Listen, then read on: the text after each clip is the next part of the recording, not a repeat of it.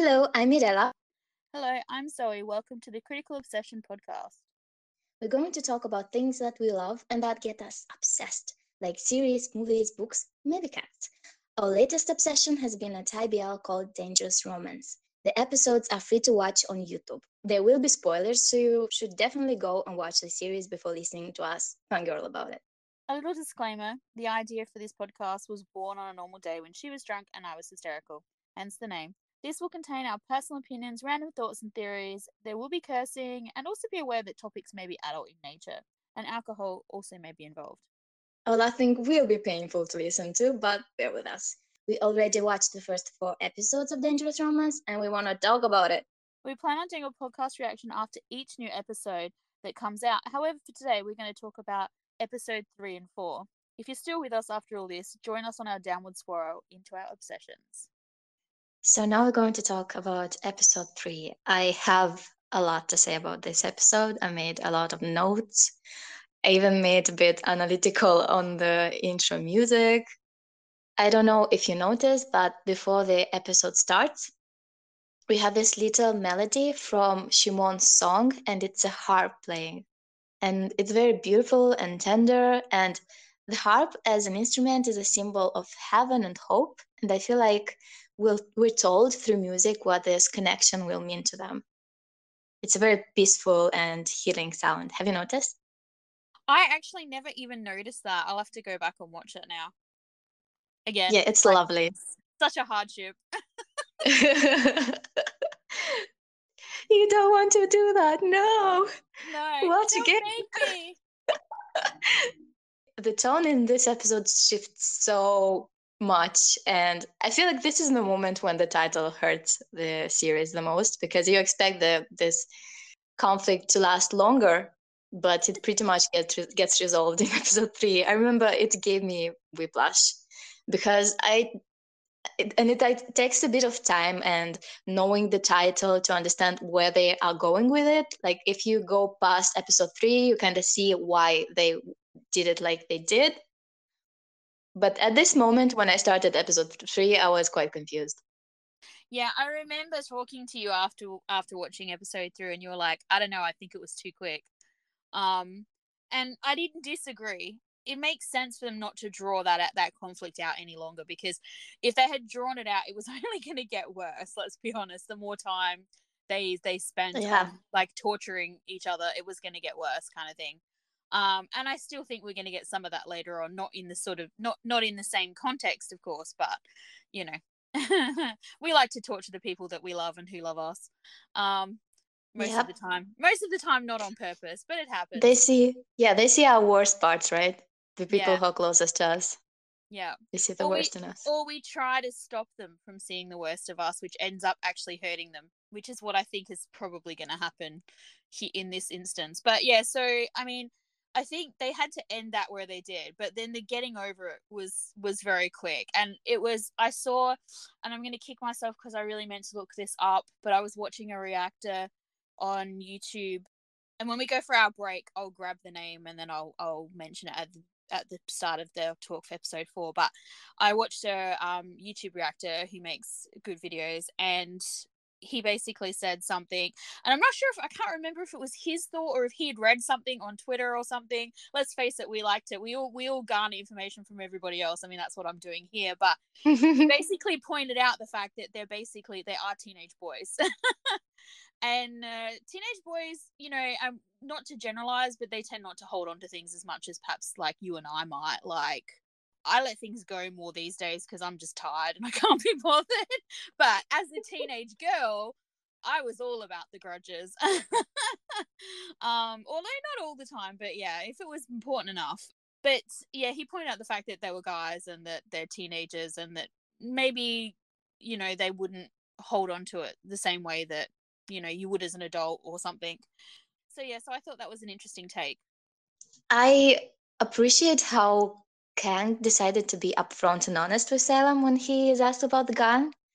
And I feel like besides the fact that they're teenage boy, this incident got them closer and it's like there's no sense in pretending and putting up a front. They now they know deep truths about each other and it shows in the way they communicate right away. Yeah. I mean, they just went through a really quite a traumatic experience together and it bonds them instantly. And, and you do, you see how comfortable they become with each other later on. But, and this is like, this is one of the things that actually occurred to me. And this did occur to me like after I finished watching the episode. And when you were saying to me, you weren't sure, like you, you said, I think you said to me something like, you really enjoyed the episode, but you're not really sure, like, was it too quick or something like that. And yeah, gave me whiplash. I said whiplash a lot of whiplash. times that day. Yeah, exactly. I, I, actually think I do remember the, the word whiplash being used multiple times. I had a thought in my head, but I, I couldn't quite come to terms with it and like verbalize it at the time. I had to do that thing, you know, where you wait and you think about it for a bit. But basically what it was, and I think this was why I was kind of okay with it. I mean, I as I said, I did think it was a bit fast, but I was pretty much okay with it even before the you know the suggestion of you know being teenage guys or whatever was that as fucked up as it is that Kang took the gun there to do whatever he was going to do, you know, like try and scare him or whatever. If he had not gone there and taken that gang, what would have happened to Salom? And that's probably a thought that Salom had because he's a pretty smart guy. Kang and his gun being there helped him. Kang staying there and taking care of him and making sure that he is fine giving him uh, comfort yeah and mm. he looked differently in Sal- salom's eyes after this incident. Oh for sure. And i mean it's so funny too because i think the other thing is, as I said, like he say, saying he looks different to him. I think he sees beneath the charisma and the bravado because Kang sort of says to him like, that he had no choice like oh what else was i going to do? or something like that. I mean that's not what he says but it's along the lines of that. And like he basically says to Salom, you know, what else did he have? What choice did he have but to play along with the situation, sort of thing? When in actual fact, he could have turned around and just like run off, like as soon as he saw what was going on. So he he definitely had a choice, but he chose to do the right thing. So they settle on being even, and as I said, it wasn't entirely satisfying to me in the beginning because I felt like more needs to be done by Kang. Me as the viewer, I still feel like he needs to do more. The whole situation makes even more sense while uh, when time passes and you see them interact and you see this wind and windmill thing being explained and brought up again and again and again. And it's about them being kind of perfect for each other and natural with each other and easy to be it's easy for them to be with each other and they fit and they're meant for each other and to complete each other as well right? Well it, it's funny that you put it like that because while you're talking i'm thinking about the whole idea of a wind and windmill and obviously this comes into play later on we have the whole comment about that which we'll get to afterwards. But I was just thinking about it because, yeah, like what is a windmill without wind? I mean, it's a useless piece of junk, essentially. It does nothing, it has no function without the wind. It needs the wind to have purpose. And yeah, but the wind doesn't need the windmill, right? No, but the wind. Not really. No, I think the wind does because without the wind, without the windmill, what purpose does the wind have? It's just blowing. It's just existing. It's not serving any purpose. It's just it's just there, which is very well. okay, like, the winds can have well, the winds can have other purposes then. Oh no, no, but, like, okay, like look, like. But okay. I feel like in this situation, Kang, if you uh look into this metaphor more, like the windmill needs the wind even more, and it's funny because. Kang is the one who keeps bringing up this metaphor. It's like I need you, I need you, I need you. You know. Oh yeah, I look, I, I think, I think then that will be something that we definitely see in the future. We'll definitely see it more from Kang, I think, than from Salom. But I, I mean, without getting into the broad reasons and function of weather patterns and whatever else, like I mean, I'm we could go I'm into it. I'm not a meteorologist, but I'm just saying, just in general, as a metaphor, you know, for Salom's life, he's just existing. He's just surviving his relationship yeah. with Kang is giving him purpose, is giving him like a sense of, you know, being, I guess, of actually being in the moment and not just existing. Yes. And then they talk and the tutor student dynamic actually starts and they start they actually accept these roles Well, it's and it's the transactional relationship, as you call Begins. it, starts between them. Yeah, and Salem is the one who sets it up. He does because Kang actually asks him. Well, not asks him. He tries to give him the money as compensation, which you know, like if you look at the damage that he's done to Salem in terms of like you know uh, emotional uh, financial like whatever like a monetary offer of compensation is not out of line but of course he rejects it in favor of tutoring kang so it's like why why does he set up that transaction What I think what I think is interesting is that he could have just said no to the money and started being friends with him, but it's like he needs this to be a transaction. He needs this like a contract because otherwise it would not make sense to him. yeah it's because his life is that's what his life is like it's so transactional and i guess because they're at this point in time in his mind they're so uneven. As you said what why would they spend time together? They're not friends. For them to become friends as well would probably be would have been more of a stretch from like bully to friend to bully to tutor is less of a jump. Do you know what i mean? Even though Mhm. yeah, even yeah. though it's we all know it's way more significant in this moment what's happening with them but the the transition for them to to suddenly be friends would just be like now that would be like a major league wh- whiplash because you know no one would understand it like their friends like it, no one would understand it. And it would be probably it probably would have been a little bit weird maybe as well like i don't know it's hard to know. But instead what we get is salome suddenly starts to expect things from kang which is interesting. Yeah. because you know he starts sort of like thinking about him more. And so as he teaches him and and sort of i guess encourages him and all that he he expects him to to stick to you know his word and that because he's seen like this i guess responsibility in him in this sort of like savior role he knows that he's not just like a flake and that it's there and Yeah, Yeah. maybe that's why when we had the scene of Salam waiting for Kang and Kang is playing with his friends and then he sees he looks at the time and he sees that he's already late. He did not was not intending to go there to study with Salam. But he thinks about uh, what happened. He we have these flashbacks, and it's this responsibility. He feels responsible in this moment, I think, and Yeah. that's why he comes over and he's like, "I'm sorry, I'm late." Like it's so that. different from the way he was before. I know, but I love that bit too because like it's so kind of like funny to me and interesting because as you said, he goes there like he knows because he knows what Salom is like. Like he knows that he's going to be in the library waiting for him. Like without a doubt sort of thing. But then when he shows up there and he's actually there, he looks surprised to find him there. It's like dude, you went there. Like you knew he was going to be there waiting for you. Like why are you surprised? And it's so funny because he just knows he was determined enough to stay, you know? When he says about like when you said how like he apologizes for being late and everything, and Salom's like, I wasn't waiting when he clearly was. I mean, come on. He's sitting there and he kept looking at the clock and stuff.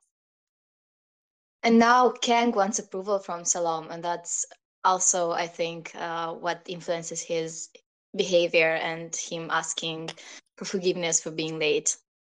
Yeah, it's like because he feels that expectation from Salom. And uh, oh my god, the test, that poor baby. That poor baby. He was so excited when he thought he did well on the test. Yes, also approval.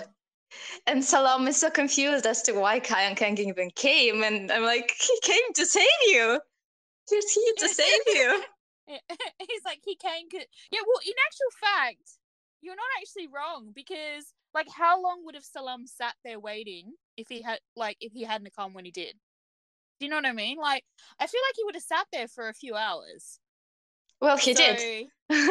No, but like even more, you know, like people were leaving the school, it's getting dark, he's still sitting there waiting, like on the off chance he might show up. Um, Wait, even though he's like smart, even though like he's smarter than that. So I mean, in a sense, Kang did kind of save him again by like turning up when he actually did. And then we see the scene where uh, his father is presented for the first time. And he comes home unexpectedly and catches Kang playing video games. And the music that they put in the background made me quite nervous. It was like something that you'd use in a scene where the character is afraid, where is afraid or is expecting to be hit or something like this. And then his father smiles at Kang, looking so tense and guilty. Because even though there are no expectations, he obviously feels like a disappointment. And then the music stops, and the father's like, Come on, it's fine. And his father kind of looked uncomfortable. Like he looked uncomfortable with the idea of putting any pressure on Kang. And he started reassuring that he doesn't expect much of him, which actually made Kang feel worse. And it's, Yeah. it's like he doesn't understand Kang at all and his needs, and he just, No, there's Yeah. no communication between them. that's right. He has this really complicated relationship.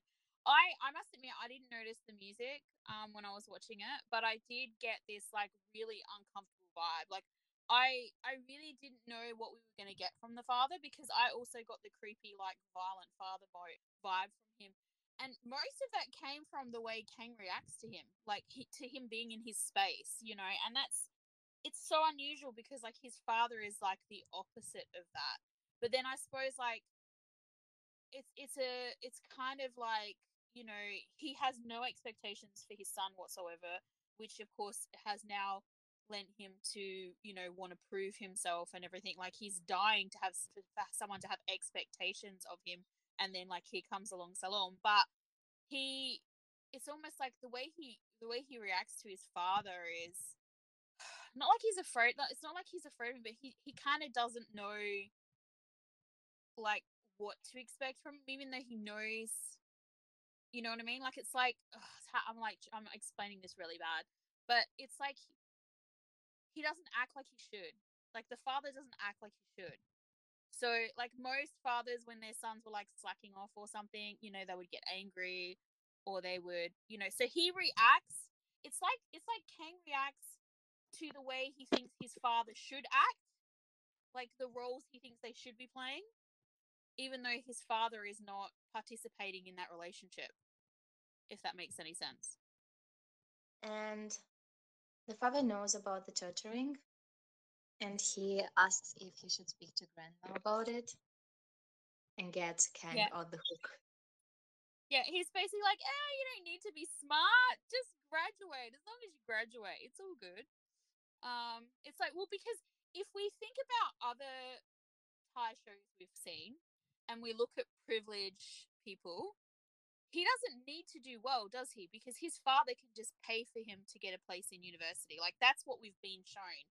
Um whether or not that's actually true of thai society i don't know but that is what I've seen we've seen in other dramas where like privilege you know they can it's all about who you know and how much money you've got you know and that's a, a lot of the way in a lot of places in the world you know um money talks right? So his father's like eh, as long as you don't fail i can probably like you know we can make it work.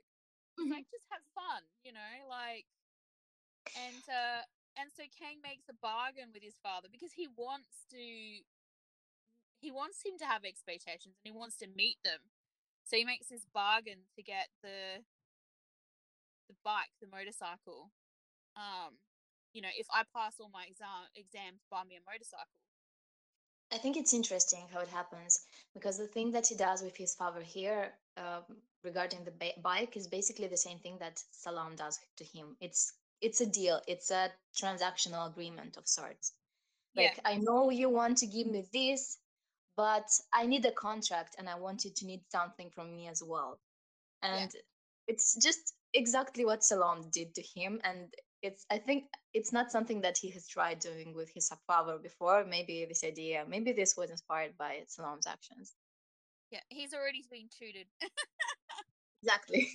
He- he's already learning things yeah, then Salam with his friends finds Oh studying and waiting for his tutor. Yeah, and, And- like his friends teasing, teasing the fuck out of the fact that about Kang and the kiss and everything. And I'm just like, I'm sorry. I, I once again have to mention, I think Auto is like at the shipping stage right now because he's just like, if he gets out of line, just give him another kiss. it's like, really? Really? Yeah. And it's Like- weird because he suffered so much because of it. And now I this know, is he's just so like, this is he's just so like giddy about it. Yeah.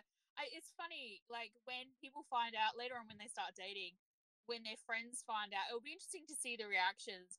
You can kind of see that Guy and Kang's friend that you know is going to be in the second couple. We think um, they they're either going to react one or the other way. They're either going to be like, oh, you know, oh, it's you know, it's it's not a big deal or something because they've got their own shit that they're hiding, or they're going to like act crazily out over the top, you know, like in outrage because they've got something they're hiding. Um, but I feel like Auto's just going to be like, so, do you kiss a lot? Yeesh.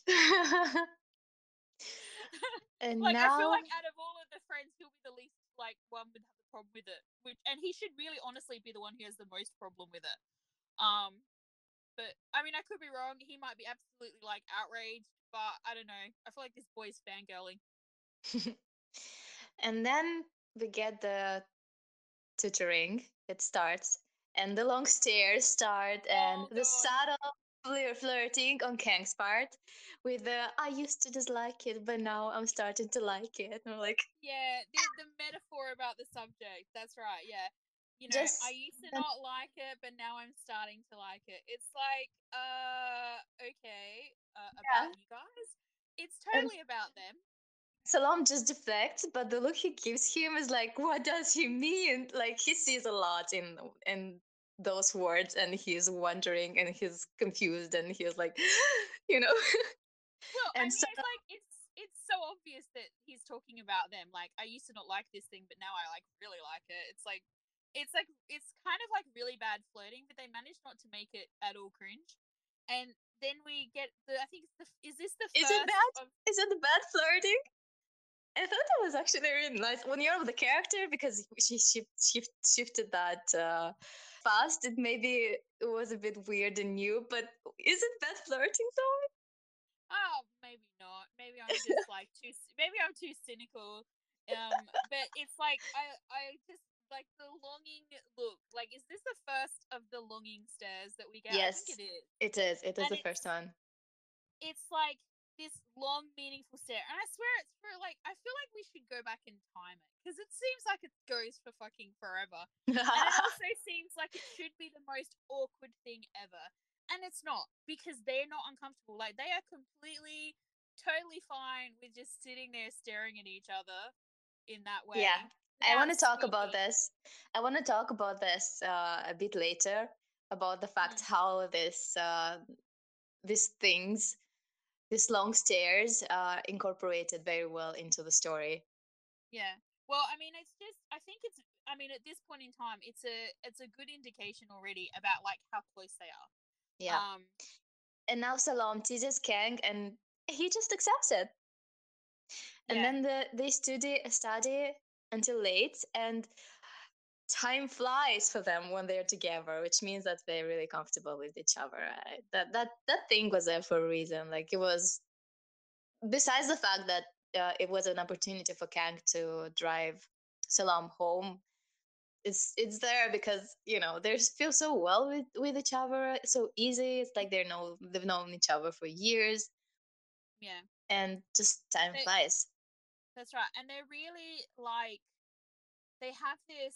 We we we see and we're starting to see more and more as as the episodes go along. But since the incident at the end of episode two, they have this like really easy physical dynamic as well. Like there's no weirdness about them being like touching one another or Okay, you're saying this, and my note next note is like the moment on the bike when Salam hesitates to hold onto Kang and holds onto his bag. There is Yeah. some. There is some. Oh, there is. Okay, I've jumped the gun a little bit, but after after that, after that moment, okay, let's talk about that moment first because that moment does come first. He he does he, and this was this is what I was talking about. I think early in the earlier episodes, I mentioned like in the last episode, in the last podcast rather, um, I mentioned about how you know as we go along, we're seeing these moments with um Salon where he's like kind of like like has the butterfly crush sort of like oh yeah. moments. Um, whereas like with Kang, like we don't really get those. We, we do have one of them in episode four, like towards the end of episode four, but generally his moments are just like he's like he He's he's, falling. and he yeah he has no idea. It's like Kang, get up. he's fallen and he needs assistance. He's- yeah, he's Um, falling really hard. Like Yeah, like he's sudden he's- and it's yeah. uh, a lot. For Salam, it's more um to me it's like Kang's okay, okay, this is this is how I'm in my mind it's working with them.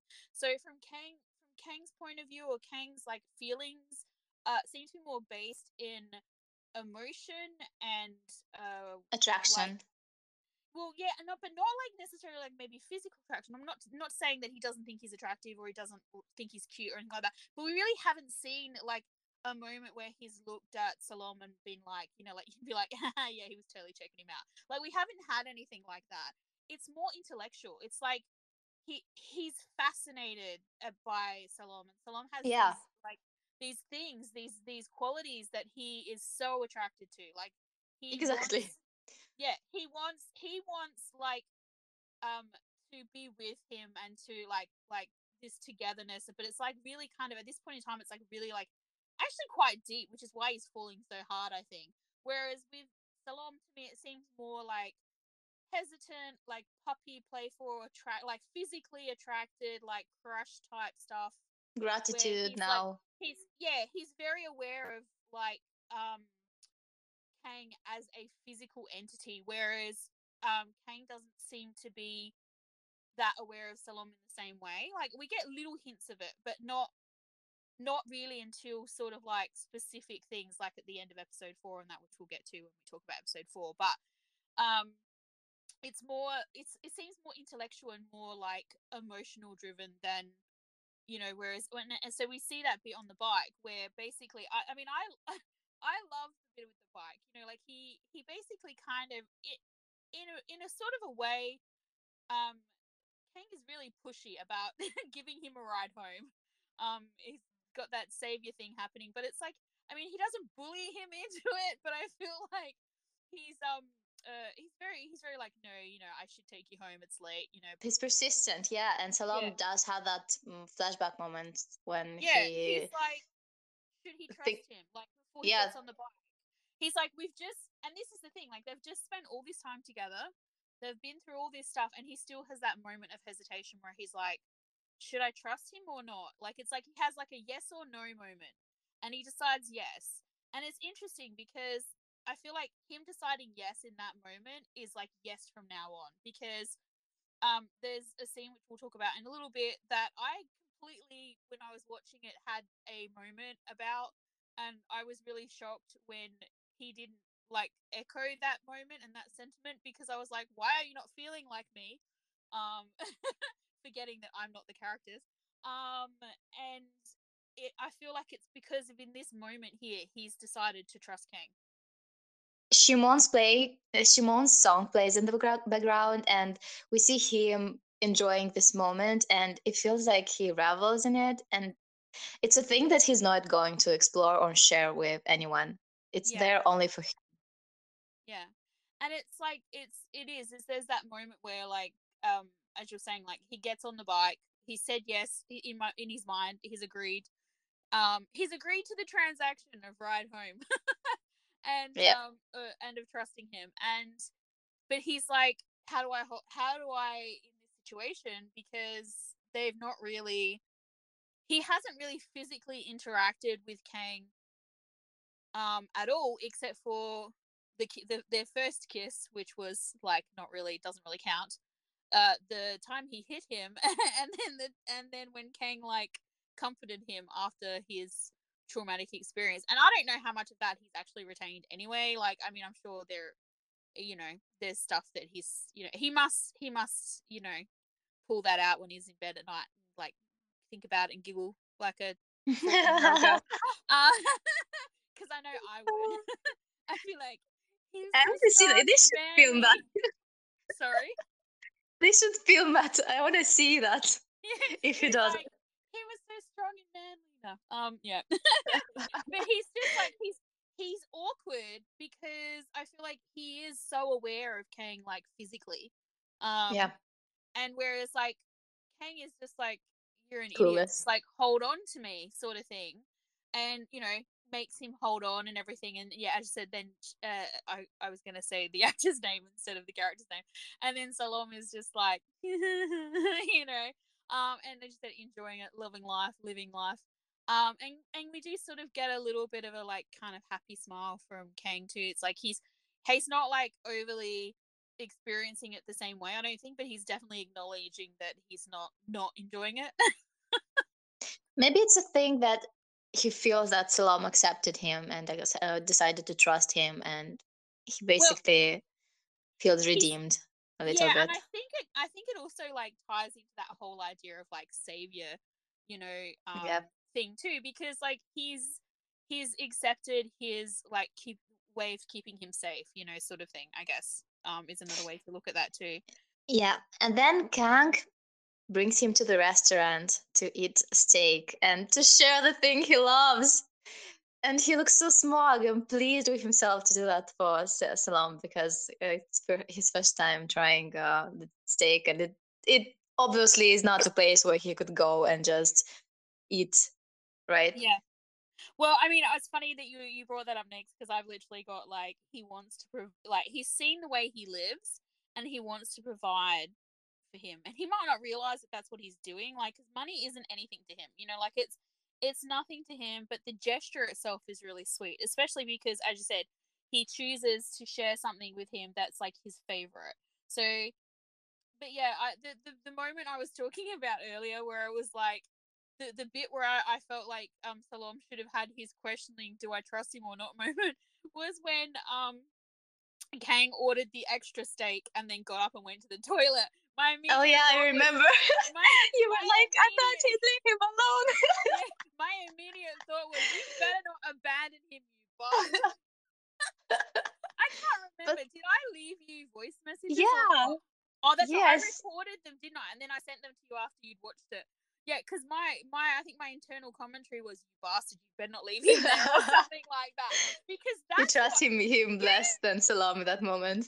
Yeah, and but Salam didn't even like blink. He just like kept you know cutting his steak and eating it, and he was like like not at all concerned. So that's what I meant by well, I think like when he had that moment of like indecision and decided to go with yes, he was like yes from now on for sure. Like well, you see, that's why it's whiplash because we're not there yet. Maybe Salam is, but we as viewers, we're not there yet. We see him and we're suspicious and we expect him to do something stupid.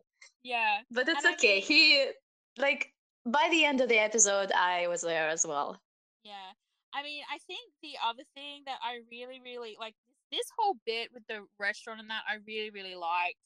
So I loved how he ordered extra food so Salam could not only enjoy enjoy it and be able to eat more of it um but also to share it with his brother like it's a very thoughtful such, of him yeah yeah it's such an easy thing to do i mean he can afford it but it shows that he already cares you know and um he cut the meat for him. yeah cutting the meat. But do you know what i loved besides the cutting the meat is how he taught Salom how to do it himself. Like he says yeah nick for next time. Yeah like he says to him like like not not that he would never not cut it for him if Salom wanted him to, because I feel like that's totally up his alley. Like he would be right on that. But he he's intelligent enough to know that Salom would want to be able to do it for himself, and also it's like he he's a, a like a, an intelligent learning sort of person. Um, and so he takes the time to actually show him how to cut it himself, and I loved that. I thought that was such a a little tiny scene that we like they didn't actually need to put in there but it just it shows once again so much care already in there and so much understanding of who Salom is as a person Salom is as a person um but yeah and he just like just watching him like eat the food and like watching um someone enjoy he's enjoying so much like sharing new things with him providing for him the way he says like he's it's it's his favorite meal that he's he's chosen to you know share it and everything sure. yeah I want to sort of talk a little bit about like I feel like Kang is he at this point it's it's it's pretty clear that he wants someone to expect things from him. Like we can see that, you know, that he wants someone to count on him. He wants it to be his dad at first, but of course he he wants someone to believe in him. And Salom is like the like, you know, probably the first person besides his grandmother and the girl maybe um, the girlfriend, who really see him and that. But it's like it's different. You know what I mean? It's not. It's not on the same level. He's the you know, Salom is the adult. It's like he almost needs someone to care and look after him. But he, I mean, like, it sounds strange because he's so independent and everything. And he's really, honestly, looks to be like he's the one taking care of the, his brother. And I feel like that's why he needs someone. Like, he's so the adult in that household. But I feel like he needs someone else who can take over and, like, just, like, keep him safe. Someone he can trust, you know? Um, Maybe someone who can let him be a teenager because yeah. he he's an adult and it feels like he doesn't have time to to enjoy life well that's right and like by to, I mean, time for himself yeah that's for right. himself and and kang you know with his ease of money and all the rest of it and being you know uh supportive and and there to step in when things are you know bad or dangerous or whatever um gives him that affords him that you know role of normal teenage boy then we see Kang bringing him, bringing Salam home. Oh, yes. This and we had that moment when he's like, Salam asks him why. He's curious yeah. to know why he is changing, why he's trying, why he's studying, what happened. Because there's a difference between his attitude during their first lesson and the attitude uh, from the day that they are in. And so Salam says it's for his grandma. He's not ready to open up. He says it's for his grandma. It's easy explanation because Salam already saw the grandma, saw the relationship and everything. Mm. And then he looks at um, Salam is like, "Do you want me to say I wanted you to be proud of me?" And I was like, "Do you want him to want you to say that?" Like, he always has this thing like of asking questions that actually reveal things that actually are declarations and not really questions. And i thought i find that really cute and charming and interesting. Yeah he's totally exposing himself every time he does it. It's hilarious. I mean, exactly. I, and the really funny thing is, is i don't think he actually realizes what he's doing. Like i mean I could, I could, be wrong because like every now and then he sort of seems to, to like it looks like he knows what he's doing but i kind of feel like he doesn't really know what he's doing. Like i feel like this is his first rodeo in terms of romance. And so he's not, you know, like 100% sure what he's doing. He's stumbling around in the mm-hmm. dark mm-hmm. and uh, he's just seeing what happens. But yeah, I mean, when he asks that, I mean, Salam is a little bit flustered by it, which is kind of cute. Um, because it definitely at that point it does it does definitely kind of feel a bit like a flirt. Like it's it's so out of left field. Like why would you say that? like it's just exactly. Like, it it has to be a flirt. Yeah. Yeah. And then he's so shocked by the extra gesture of like food as well. Um, he's smitten. yeah, and he's so shocked by it that he doesn't even argue. He just takes it. You know what I mean? With like a little smile. Okay, um, so yeah, so on the second day, and it's uh a scene with Kang and his friends, and he basically has forgotten that it's his birthday, um, like the next day or something, which is so freaking sad to me. Like, I mean, I don't know. I'm I'm an adult, but I still get excited about my birthday, and I think it's really really sad that he could, you know, forget about his birthday. But yeah, and then so then they're teasing him because he's like, I might have to be tutored or whatever, and his friends are like, Is he your tutor or your lover? And I'm like, Why are the friends like doing this?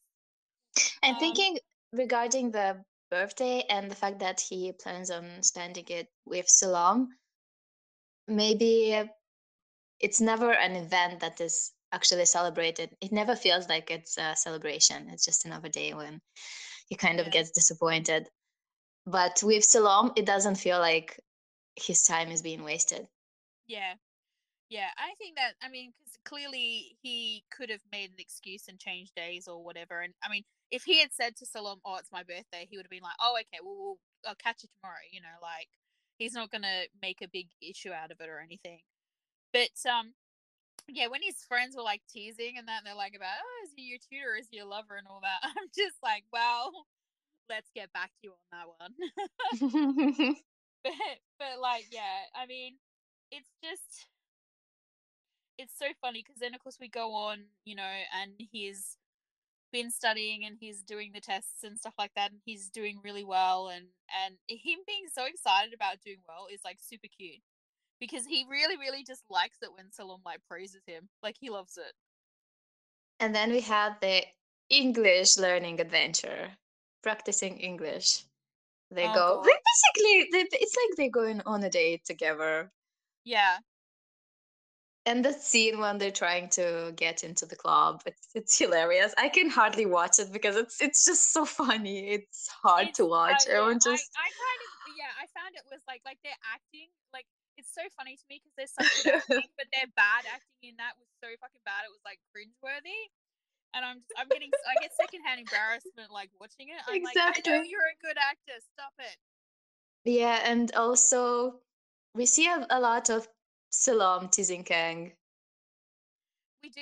He In really this enjoys episode. it because he he works out that like he can get a, a reaction out of him. Like, um, Yeah. It, it seems funny to me that he's only just realized that, but it's like, dude, this is the whole reason he was bullying you because like you, you get a reaction out of him so easy. You literally just have to like exist, and he's like bothered by it.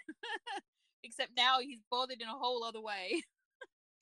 Yes, and then we see Kang trying to speak with foreigners, and then they both find a group of foreigners and they speak to them. And the debt collector guy sees them, notices them, and this will Mm. come up later. Yeah. So, and then there's the food moment and the teasing with the food. Like, um, they try something new, and Salam gets him Kang to try. I feel like they were eating grasshoppers or something because they eat like I have no idea. They eat insects over there. Like not everybody, but like in the in the street markets and that. I saw it on an episode of like The Amazing Race or something. Um, where they like eat like grasshoppers and stuff, and that's that's what it looks like. I mean, I could be wrong. I would love to know that or like little de- dehydrated fish or something. I don't know. I, I it would be really cool if someone knew what it was that they were I eating. thought I, may, I thought maybe that was dehydrated fish, but yeah, knows? like little little And so- fish, maybe. Mm.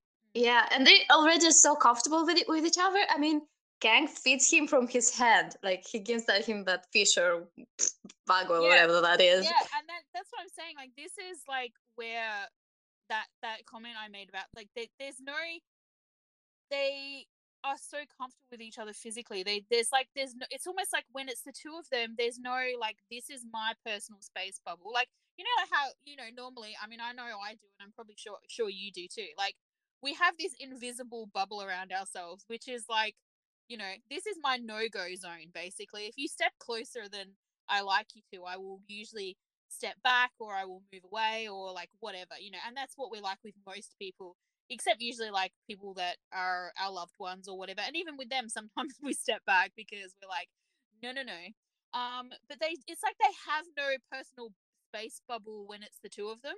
And it's really interesting because I've only ever seen that like a couple of times in real life where, um, like I've had, you know, friends who are couples and stuff who are like that like a hundred percent of the time. You know, like because as most people, you know, it'll be hot or something, and you're like, you don't want your partner to touch you because it's too fucking hot. It's like no, just don't, or like whatever, or, or you're mad, or like whatever. But like these couple, like even when they're mad, they're in each other's space, and like they're no one's backing away. Like they're just even when they're angry, they're most comfortable when they're within touching distance of one another, and it's really. I feel like they have this like weird um Salom and Kang seem to have this sort of weird connection as well where there's like they're you know like just so comfortable physically with each other and it makes like zero sense. Um i mean yeah they got kind of intimate after the um traumatic end of episode 2 but even that doesn't really warrant this like um easy natural kind of physicality that they have with each other. It's like they're it's like they're Yeah. so in sync the story tells us that they're special that their connection is special it's this Mm. this is what the story is about how they are so um it's it's a love story about two people who were made for each other and that's why everything works like this Mm, mm. with them It's so funny because I think later on I have like a whole discussion about that. yes me too about like how they're different. But yeah, so um I also noticed I'm pretty sure as well that this is the first time that Perth song is played. Like it's it's it's played when they're at the bar. is it Yeah, I'm pretty sure, yeah. i thought it was the first time it was um during episode four I literally have During here the- first part, first time Perth's song is at the bar. So I don't know, and I put a question Interesting. mark. So it was definitely the song, but I, I wasn't sure if it was the first time. So then there uh, we had the moment where Kang shares about his father Mm, for the first time. yeah, He tells it's like- him about the expectations. That's right. He lowers his shield with him. And I feel like he can do that because, like, Salom lowered his shield, you know, back in episode two. Um, but I, oh my god, I he broke my heart when he was like, "I'm good for nothing," and I'm just like, I had all of these thoughts, you know. Like, That's probably yeah what happens when no one expects anything from you. oh, of course, you know. You think uh, they don't expect they don't need me, they don't uh, expect me to help them, to be there for them. There's right. like I cannot I there's nothing that can I that I can offer that they need from me or want from me. Yeah. And so and it's like it's it's probably easy to see why like he's so angry and bullies because you know there's there's two two modes to that actually there's three things to that. One like as you're saying like it's like he's like no one needs or wants anything from me. Like literally the only thing that people want or need from him is money and like that would really just be like piss you off really and make you sad. And that's not even his money, it's his father's money. exactly exactly. And then um you know it, it's i almost wonder if his um bullying and that is well it has to be doesn't it? It has to be like a way of him like acting out. Is he trying to get his father's attention? Is he trying to like because you know it's almost like he has no expectations of me like i'm I- might as well at least do something and then maybe i'll at least get his attention. Like it doesn't matter anyway. Like it's like he expects nothing of me. I don't know i don't know where i'm thinking where, where, where my my thought process is with there but like i've just i was so sad when he said that He tells Salam about the deal with the bike. mm. And now Salam has this information.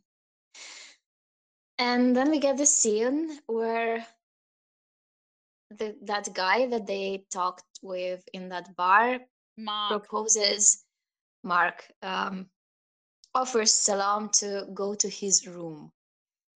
Mhm. And Salam is quite chill about it.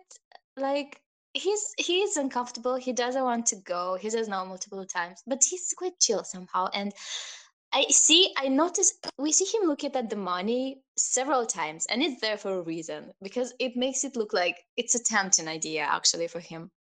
Mm. Although I think And he- then I think when the uh, that when he actually offers him the money, I feel like he's more uncomfortable. Um, I get I get what you're saying too. Like it's definitely there's it's a tempting transaction, but at the same time, it's like he's it's not something that's been offered to him before. I think.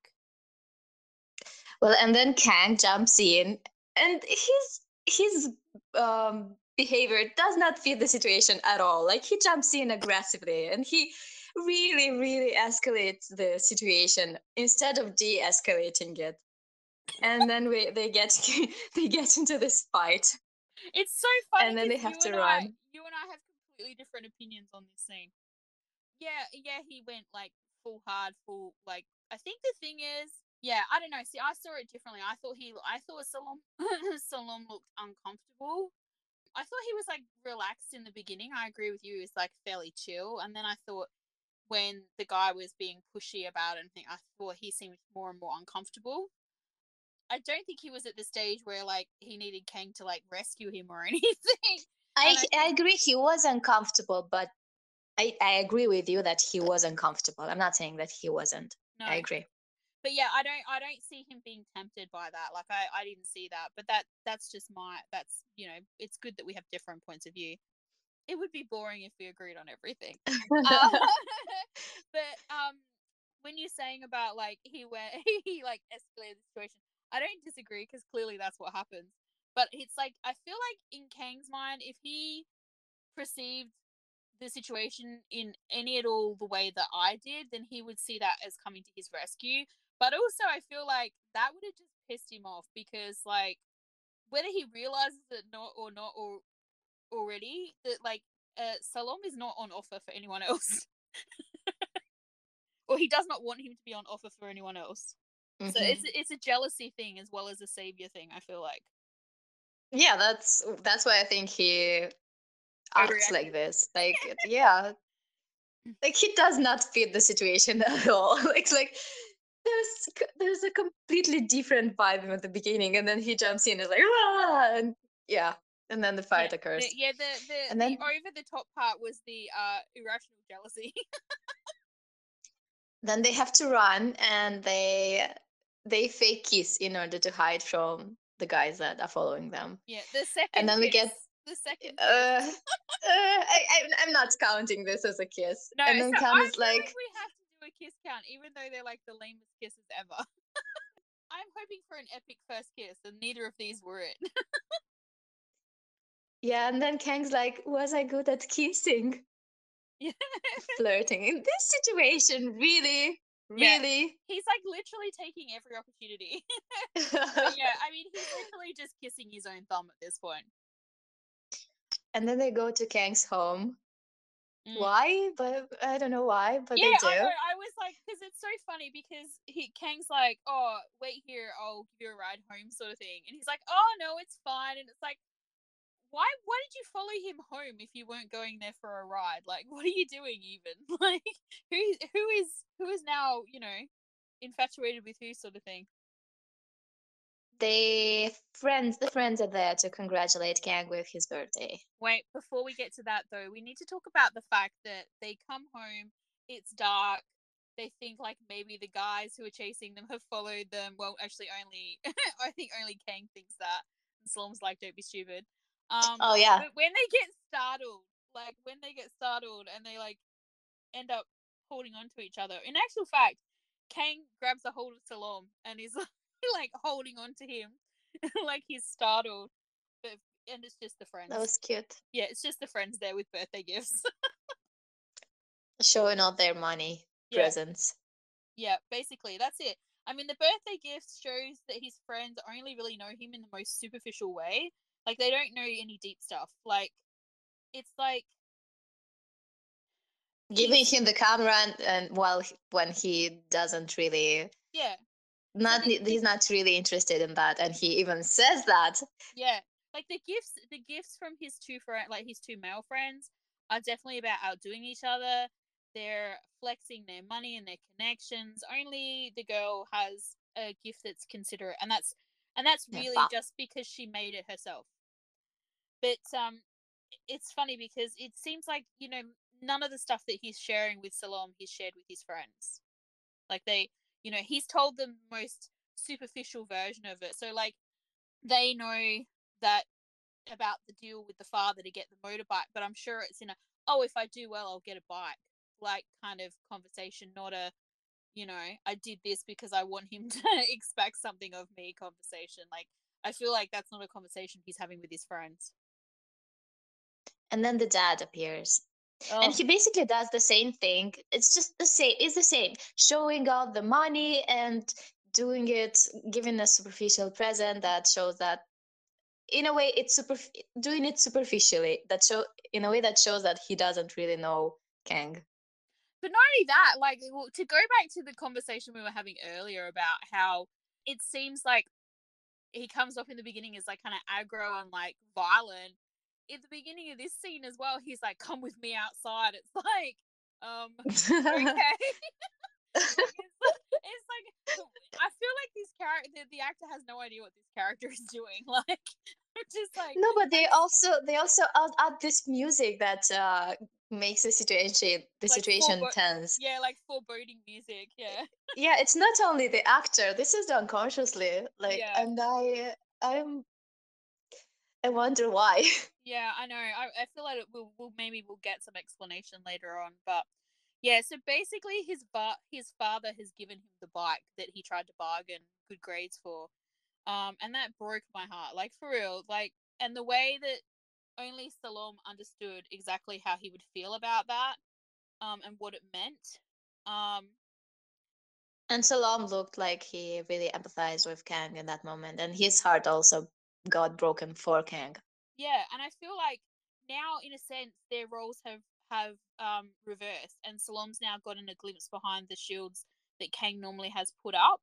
um, and he's understanding him better. You know, um, it's sort of it doesn't necessarily put them on an even even level, but it kind of does at the same time because it's like now they've both seen sort of ugly sides of each other's reality that they don't really show to anybody else.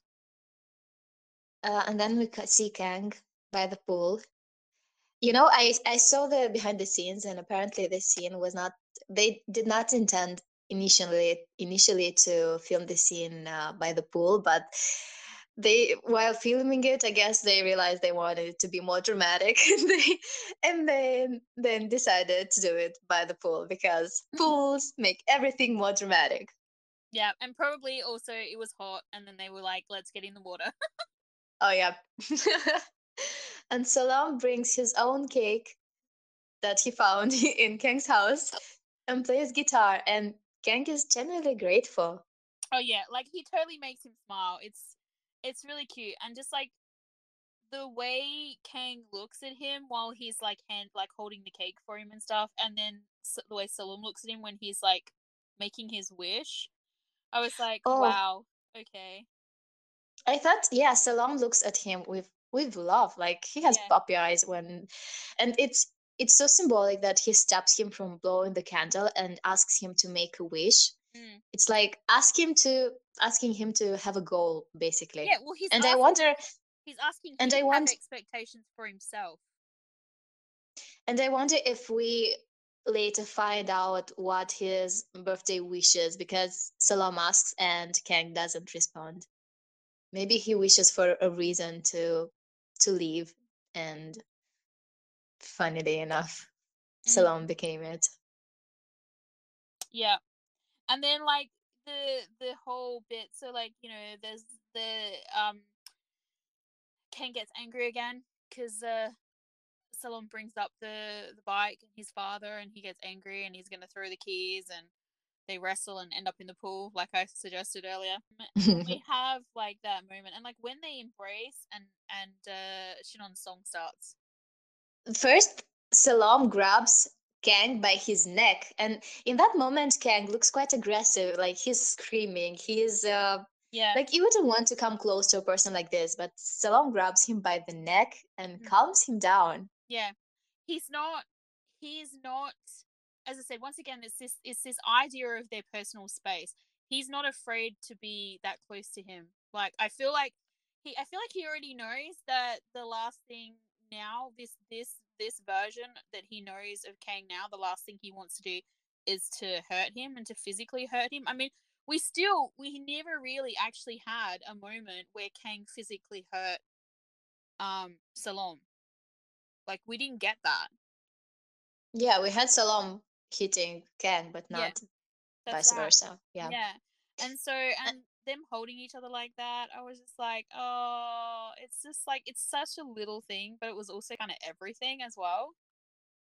And it's the first time Salam actually offers him a reason to try. He often he offers himself and his ex- expectations to Kang to give him a reason to keep him afloat. Yeah. Mm, mm. Yeah, and then we had that scene after the credits. The little when uh, Yes, and we get the story of the of Kang and his mother dropping off Salam during a rain, and Kang um, giving his umbrella with a windmill on it. Yeah. Or an, a, pin, so, a pinwheel, a pinwheel. Well, I mean, it, it's it, a pinwheel is a like a um like a kid's version of a windmill, essentially. And and this scene is from when they were kids, so I think I think they did it purposely in that way um, but also, yeah, I think it, as you said, I think I think it's because it's like windmill looks like windmill, but I also think it's because it's like the kids' version of it. But yeah, it, it gives us this further confirmation that he's made the right choice to trust Kang because he's like always been kind at heart. Like we see this glimpse of him as a kid, and he was this kind and considerate kid, and he just buried it under disappointment and anger, basically. And this is how the episode ends with Salom smiling and basically accepting Kang, yeah. accepting his kindness, recognizing that it was always there, I guess. Yeah. Yeah. Buried under all those ugly things. Yeah. Well, that was fun. At least for us, it was. if you made it to the end, I'm not sure if we should apologize or congratulate you. But thanks again for spending your time with us. We are hoping to post on a regular schedule, but it's all really new right now, so please check out our Twitter, Critically OBS, for all future posting schedules. Bye for now. I'm Mirella. And I'm Zoe, and we'll see you next time.